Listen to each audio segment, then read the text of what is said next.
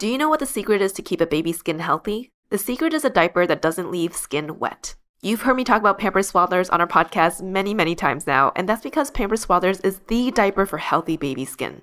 Pampers Swaddlers absorbs wetness better than the leading value brand and provides up to 100% leak-proof skin protection and up to 0% skin irritation. And if you're a fan of Pampers, you've got to check out their new Pampers Free and Gentle wipes, which clean better than Huggies Natural Care and are 5 times stronger so they resist tearing during a diaper change. With Free and Gentle, mess meets its match. And if you're like me and you love saving and getting rewarded for something you gotta buy anyway, like diapers, don't forget to download the Pampers Club app today and earn Pampers Cash. You can redeem your Pampers Cash for exclusive Pampers coupon savings and rewards. Try Swaddlers with new Pampers Free and Gentle wipes for healthy baby skin. For trusted protection, trust Pampers, the number one pediatrician recommended brand.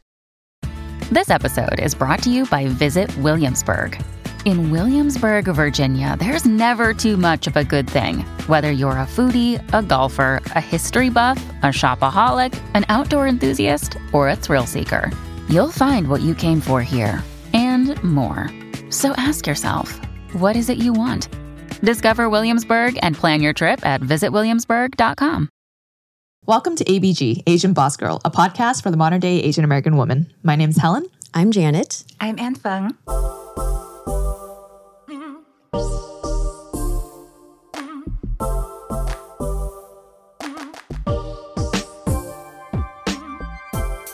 October is Pregnancy and Infant Loss Month in the United States, and October 15th is World Pregnancy and Infant Loss Remembrance Day. On this podcast, we love having vulnerable and honest conversations with our guests. And given the nature of today's topic, we want to give a fair trigger warning. We will be talking about pregnancy loss and miscarriage.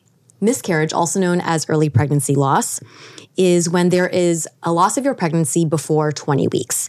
And miscarriage is actually very common. Something like 30% of pregnancies will end in miscarriage, and oftentimes um, may end before the person even knows that they're pregnant. However, most people who miscarry will go on to have healthy pregnancies later. Today's guest is Anne Phung Nguyen Guzman. Got that right? Okay, just want to make sure. she is an athlete, a health and wellness coach, a wife, and a first time mama. We wanted to have Anne on our podcast today to share about her extensive pregnancy journey, which included two consecutive miscarriages before welcoming their baby boy this past summer. Anne's approach to social media has always been incredibly vulnerable and honest. She has shared about her journey with therapy and also her experiences with grief and loss after her miscarriages and the passing of her mother. We are so honored to have Anne on our podcast today to share her deeply personal journey with us. So, with that, welcome to the podcast, Anne. Hi, thank you so much for having me. Thank you so much for being here and just sharing your journey with us. And first off, we just want to say congratulations to you and JP for your beautiful baby boy, Thank Haven. So, so cute. I think a lot of people who have been following you just know how difficult of a journey it was for you to get here today. So, we are just very happy for where you are in life. Thank you. So, the first question I wanted to ask you is before even trying for a family, mm. what were your thoughts and feelings around parenthood or motherhood? Did you always want to be a mom? Yeah, I always knew I wanted to be a mom, but I felt like motherhood is something that was just a part of life's plan. It's like mm something you do, you go to mm college, you get married, you have kids. And I think I was always trying to follow the plan to the T mm up until my mom passed away when like life just completely turned 180. And so I just had to do like a lot of soul searching and learning how to navigate life without her. Mm. And I was also navigating life being single. I was mm. always in a serious relationship and I was single and then my mom passed away. So I was learning how to be single and learning how to live without my mom. Mm. So it was just a lot at one time. And then when I met my now husband, just everything clicked and made sense. And when you choose your partner, it's so important to choose someone who's also going to be a great husband and a great father because mm sorry, getting emotional. Yeah, yeah. Um, but like choosing your partner makes such like an important impact on your child because throughout my pregnancy and now like newborn phase and into Haven being four months, my husband's been so amazing. So I feel like if I didn't have a healthy and happy marriage mm. and pregnancy and this whole journey, then I don't think I would have loved motherhood as much as I do now. Mm. That's so beautifully said. Yeah, yeah. Thank you for sharing that insight. I think we do talk a lot about dating and the journey to finding your partner. And the thing that we talk about a lot that maybe is different when you get older in your 30s is that you think about not just them being um, a part of a marriage with them as like a partner, or a husband or a wife or whatnot, but about being a partner in raising a family together. So Yeah, it's very, very awesome to, sh- to hear um, it play out for you.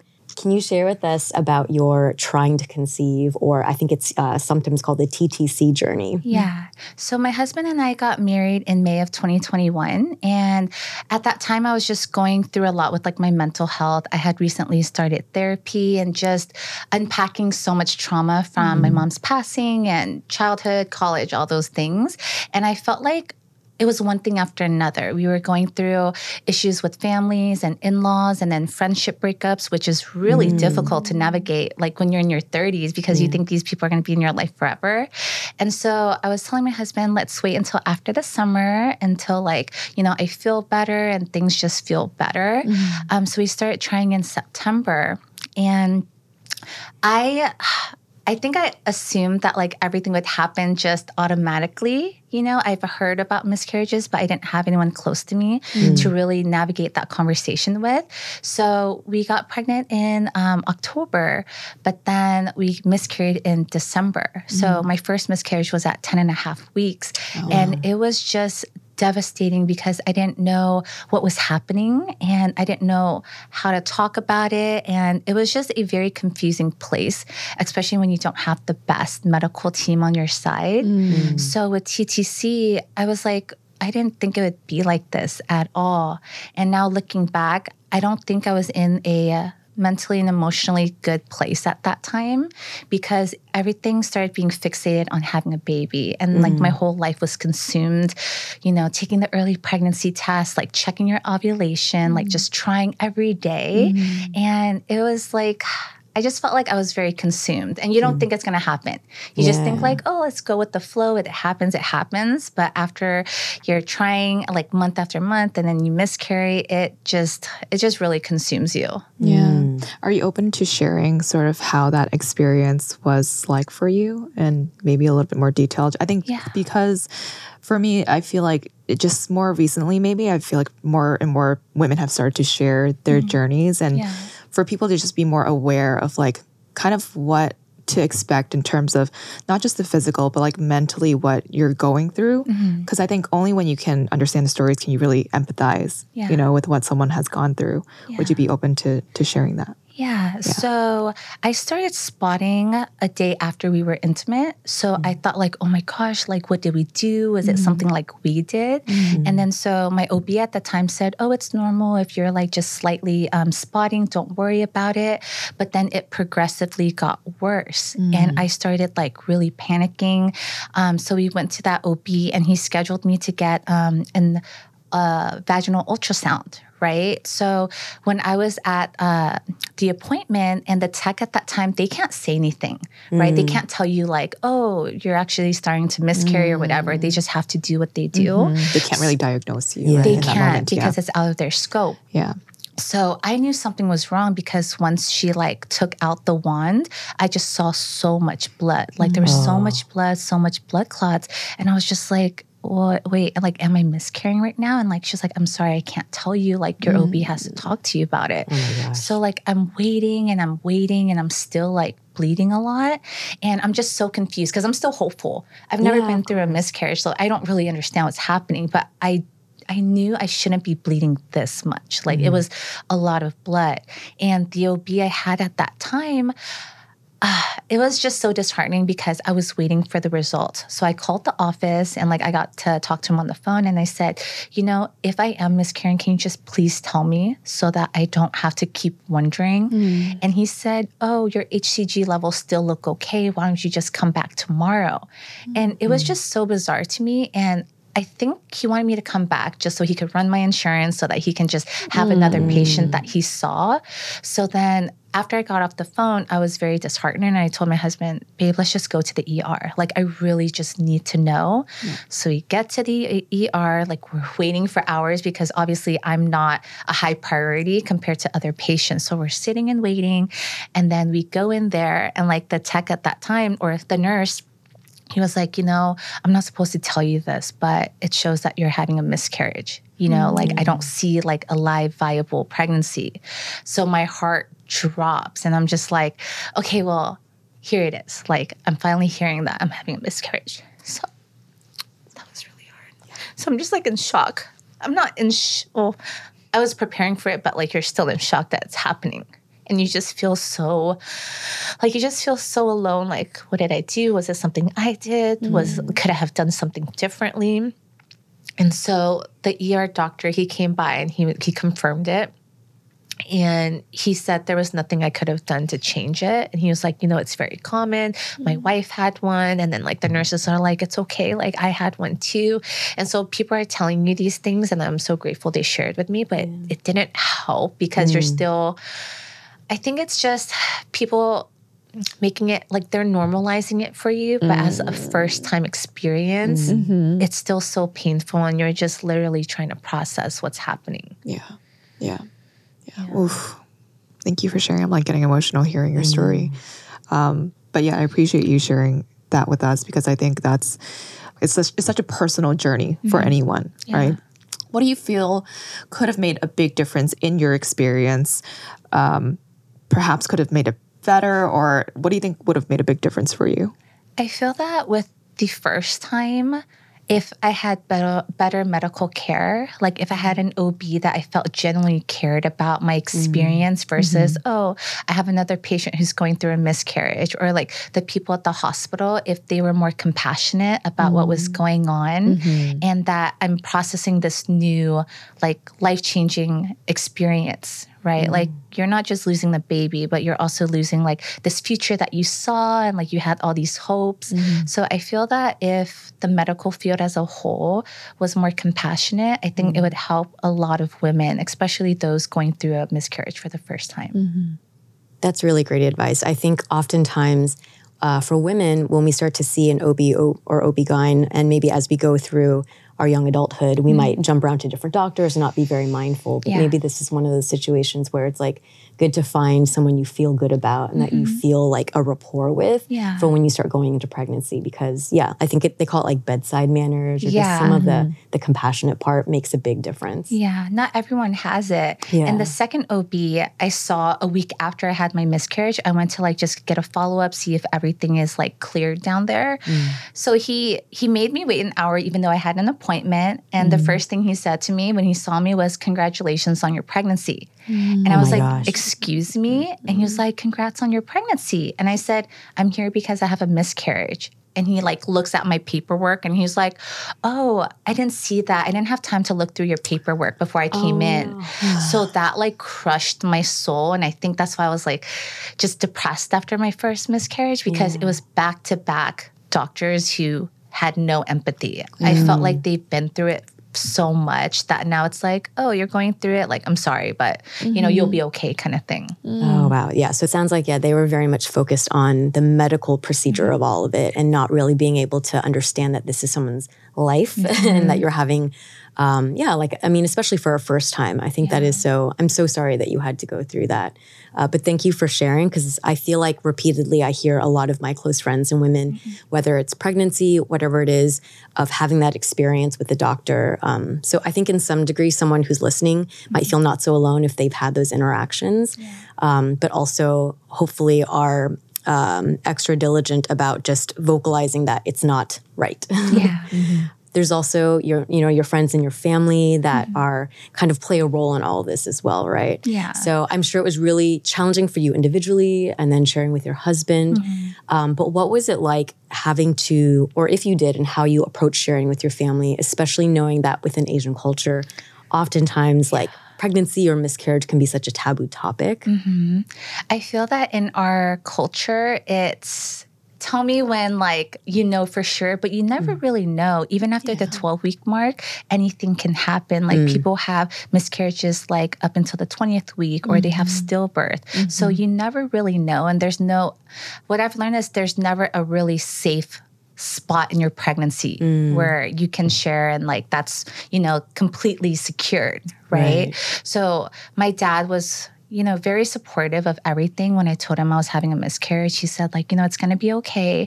Your mom had a few before, like, she mm. had your brother, which I didn't know mm-hmm. about mm. because growing up, we didn't have these conversations with our parents. We didn't say, like, oh, hey, you know, when you were trying to have my brother and I, like, did you go through any struggles or anything mm-hmm. like that? And since my mom's not here, I can't talk to her about it. So just having my dad tell me, like, it's going to be okay, like, mm. that helped a lot. And my dad has been more open about like communicating on like a deeper level. Like I shared with him I was starting therapy and like I go through anxiety and things and he was receptive. He didn't quite understand why I needed to go to therapy. Their generation was like, we're just tough. Like we just Yeah. deal with yeah. it. But I think with time just having more conversations helped him understand. And when I like a couple months afterwards, I told him we were going to start um, just continue to try. And I asked my dad, when would you like me to tell you the next time that we're mm. pregnant? Mm. And he said, well, I would like you to tell me like when you feel comfortable and like when you know like the baby's okay. But mm. then I know he doesn't know that it's never a safe place. Yeah, yeah. So my third pregnancy, my second pregnancy, I didn't tell him about it. Um, I just told him that like we had a miscarriage again. And then the third pregnancy, I waited till 12 weeks to tell him. Okay, yeah. Yeah. Yeah. Was he so excited for you when you He, told him? he actually, uh, we surprised him with a bottle of um, XO because he loves Oh, my dad does drinking. too. Okay, yes. Yeah, like so he put a going. sonogram on the bottle, but it went over his head because he was so focused on the bottle. he just looked. he was like, What like, age is "Dad, this? What brand is this? Uh-huh. yeah. Is it the VSOP? yeah. So oh. my dad, he- he's been great and he's loved being a grandpa. So I'm like really grateful for that. Amazing, amazing. I love to hear that he is involved and just very happy for you too.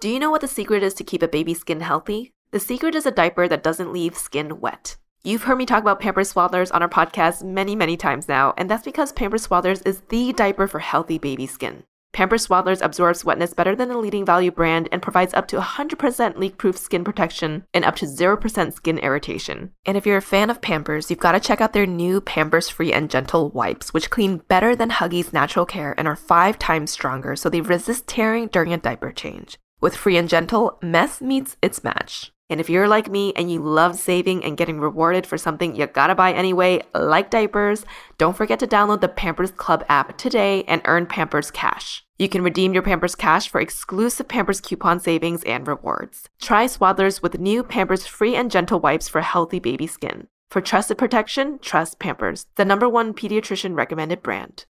This episode is brought to you by Shopify. Forget the frustration of picking commerce platforms when you switch your business to Shopify, the global commerce platform that supercharges your selling wherever you sell. With Shopify, you'll harness the same intuitive features, trusted apps, and powerful analytics used by the world's leading brands. Sign up today for your $1 per month trial period at shopify.com slash tech, all lowercase. That's shopify.com slash tech. Hey, it's Kaley Cuoco for Priceline. Ready to go to your happy place for a happy price? Well, why didn't you say so? Just download the Priceline app right now and save up to 60% on hotels. So, whether it's Cousin Kevin's Kazoo concert in Kansas City, go Kevin, or Becky's Bachelorette Bash in Bermuda, you never have to miss a trip ever again. So, download the Priceline app today. Your savings are waiting. Go to your happy place for a happy price. Go to your happy price, Priceline.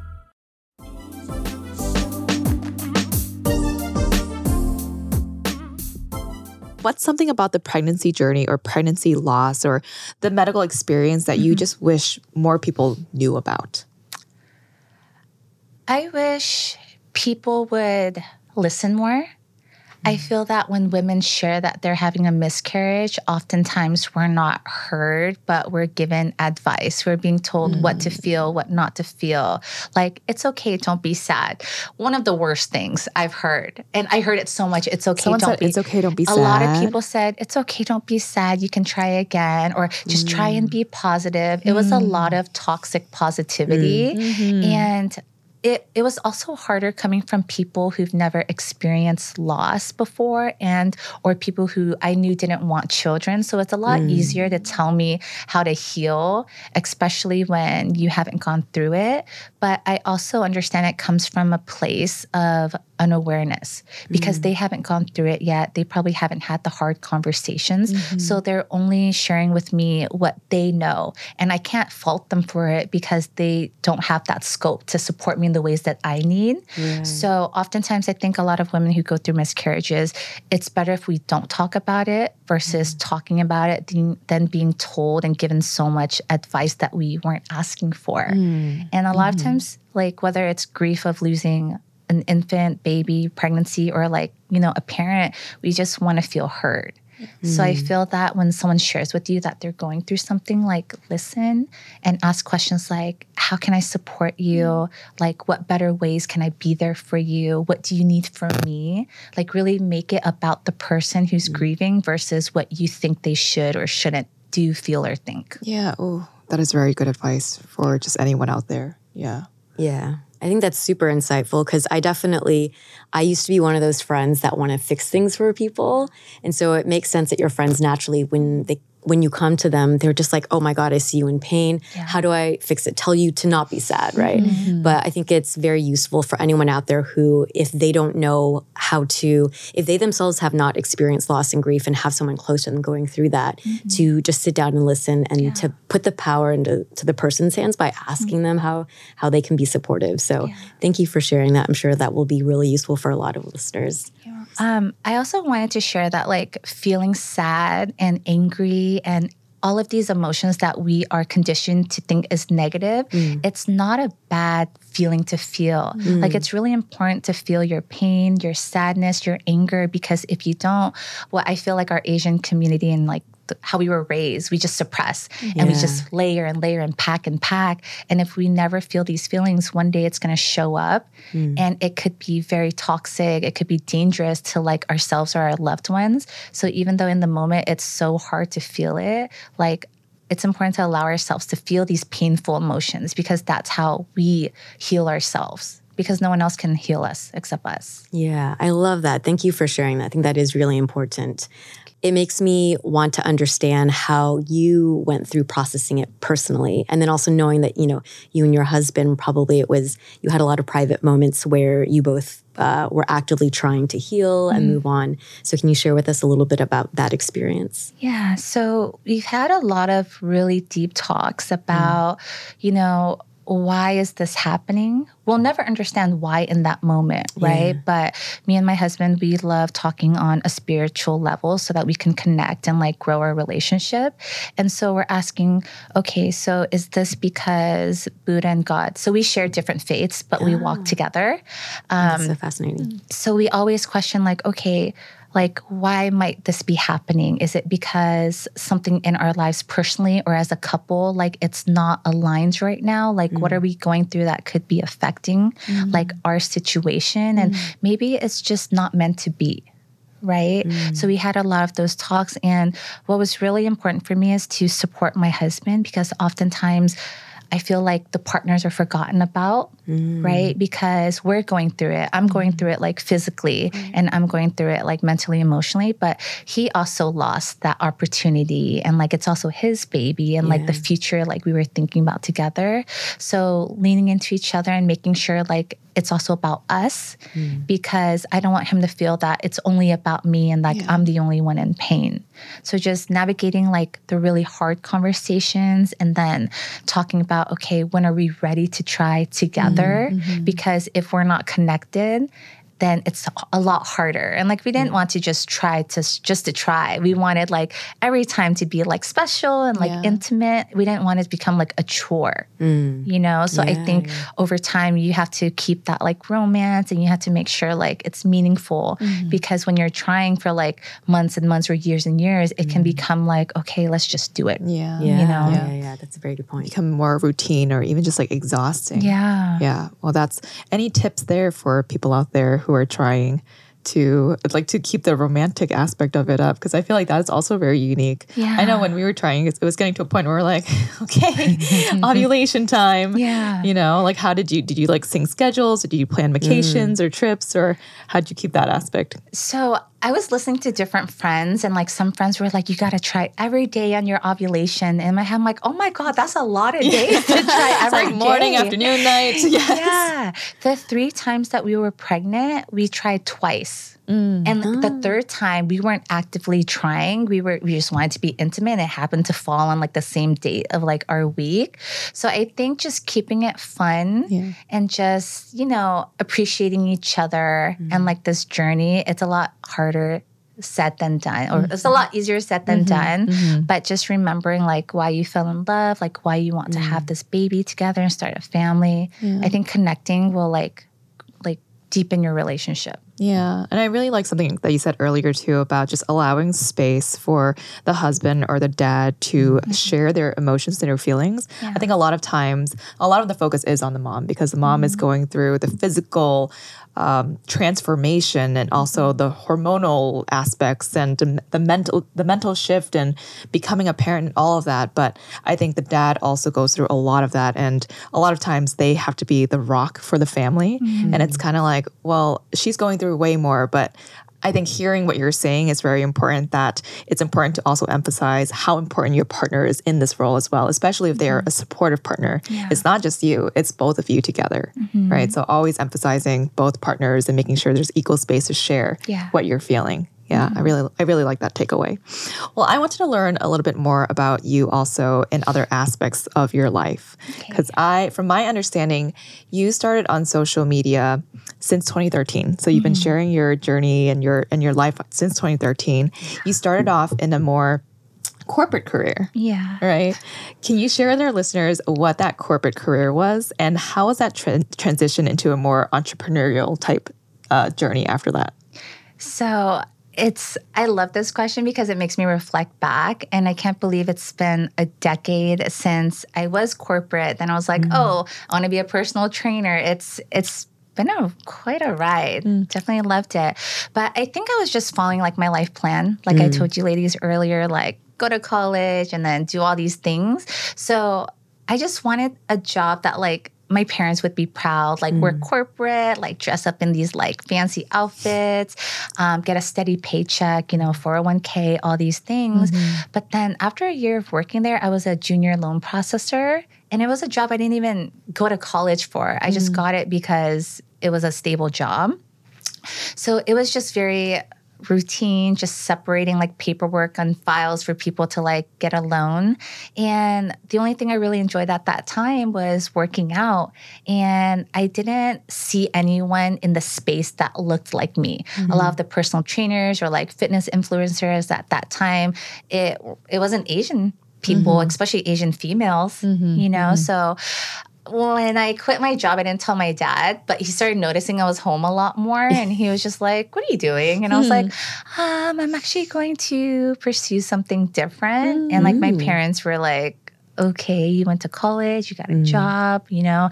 And I told them, you know, give me a year. Let me really try this out for a year. And if it doesn't work out, I'll go find like a steady job. Yeah. You know? How long were you in your corporate job for before you transitioned so that job was a year and a half. Okay. And I think a year and a half working 8:30 to 6:30, it was just too much. Yeah. Like I felt like I didn't have a life outside of work. Yeah. And mm. probably if you didn't feel passionate about what you were doing either, then it's like, why are you wasting your time here? Yeah. Yeah.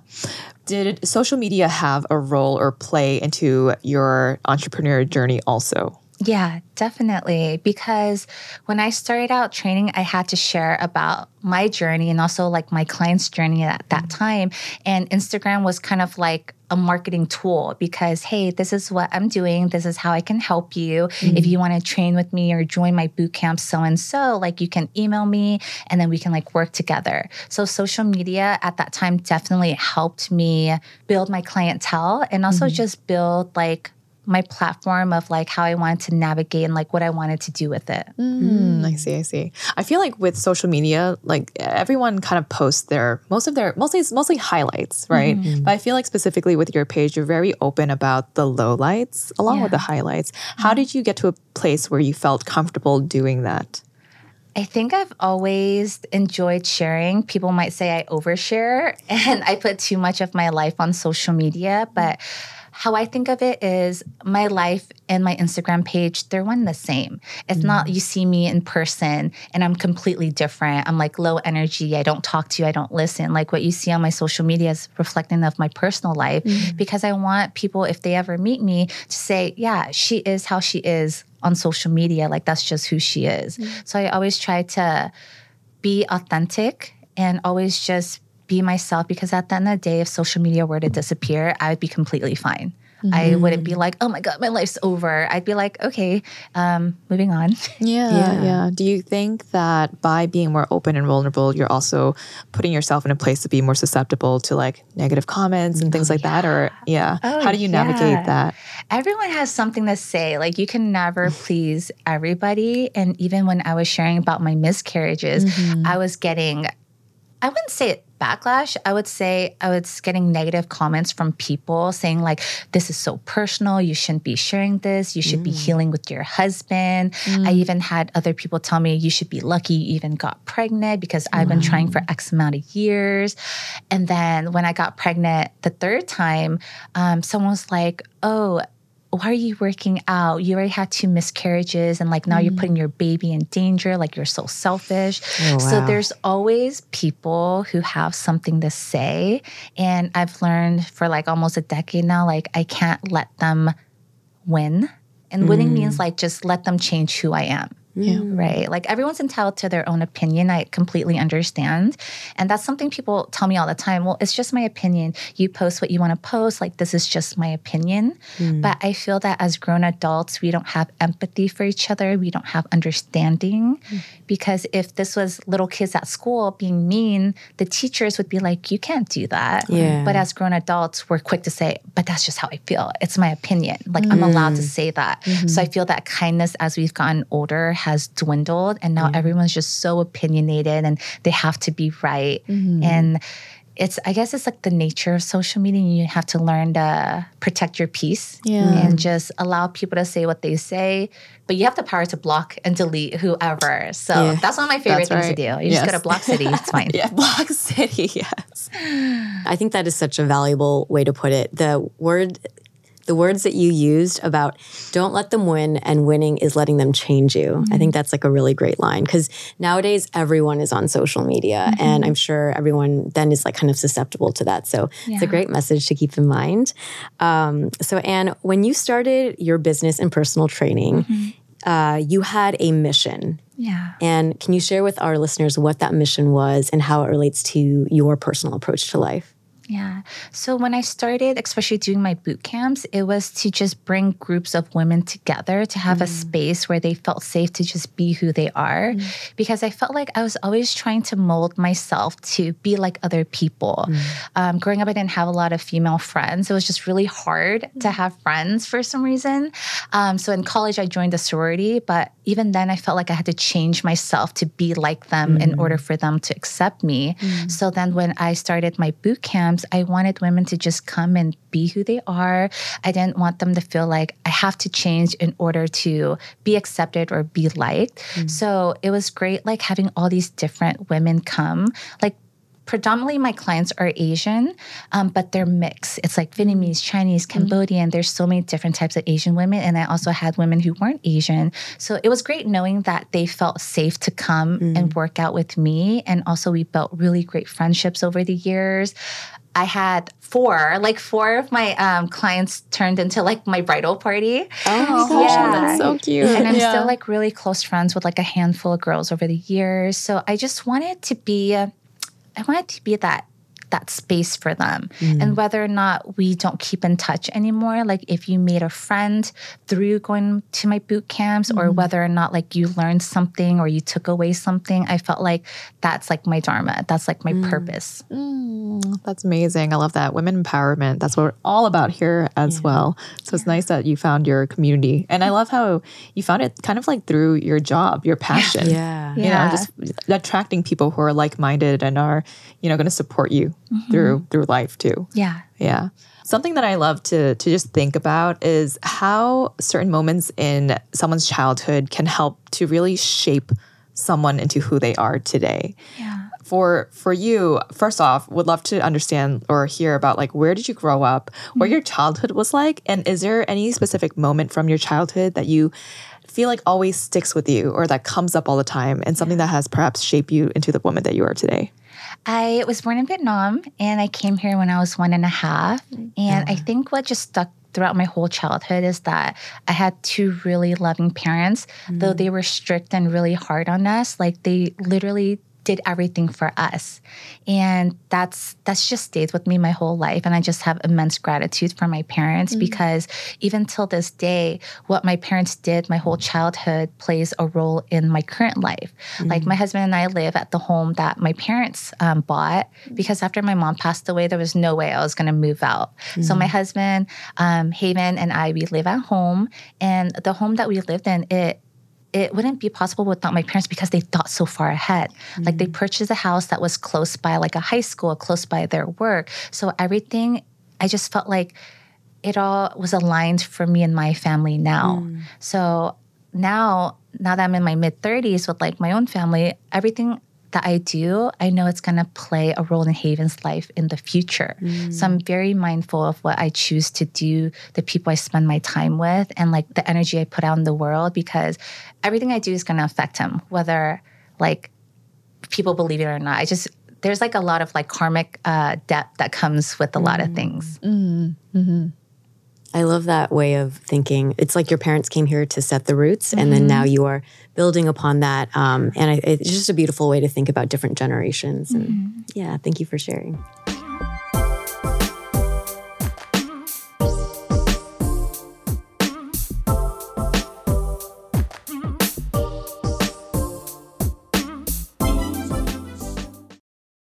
If you're struggling to lose weight, you've probably heard about weight loss medications like Wegovy or Zepbound, and you might be wondering if they're right for you. Meet PlushCare, a leading telehealth provider with doctors who are there for you day and night to partner with you in your weight loss journey. If you qualify, they can safely prescribe you medication from the comfort of your own home. To get started, visit plushcare.com slash weight loss. That's plushcare.com slash weight loss. plushcare.com slash weight loss. Look, Bumble knows you're exhausted by dating. All the must not take yourself too seriously and 6 1 since that matters. And what do I even say other than hey? well, that's why they're introducing an all new Bumble with exciting features to make compatibility easier, starting the chat better, and dating safer. They've changed, so you don't have to. Download the new Bumble now.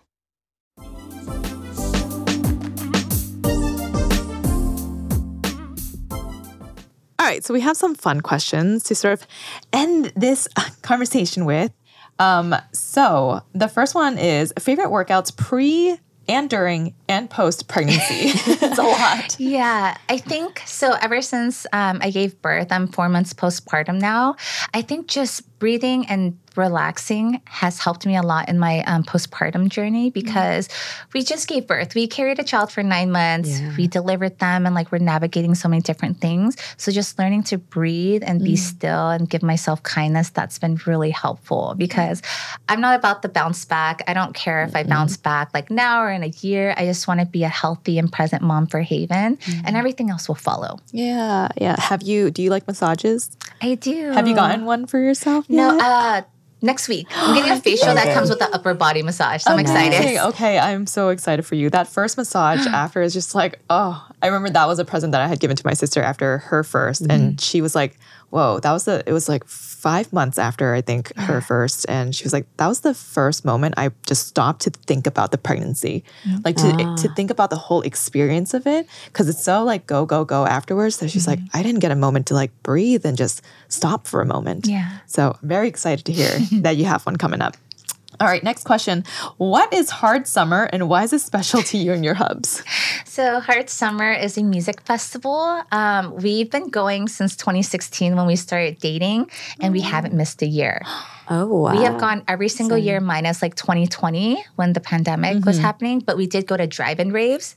So the drive-in rave is you drive your car into a parking lot. I've heard of these, yes. And it's Oh, literally yeah, yeah. you party in like a barricade. Yeah, that's amazing. Yeah. Okay. And it's always just me and my husband. We started going with friends friends, but the last, I want to say like five years, it's just the two of us.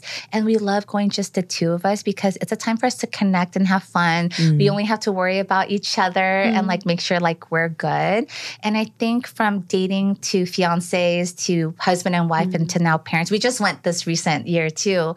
It's just a time for us to really just do what we love and remember like why we fell in love, you know, spend that quality time together. So it's it's just become like a tradition we look forward to. Yeah. Can you em- envision a world where Haven is there with you?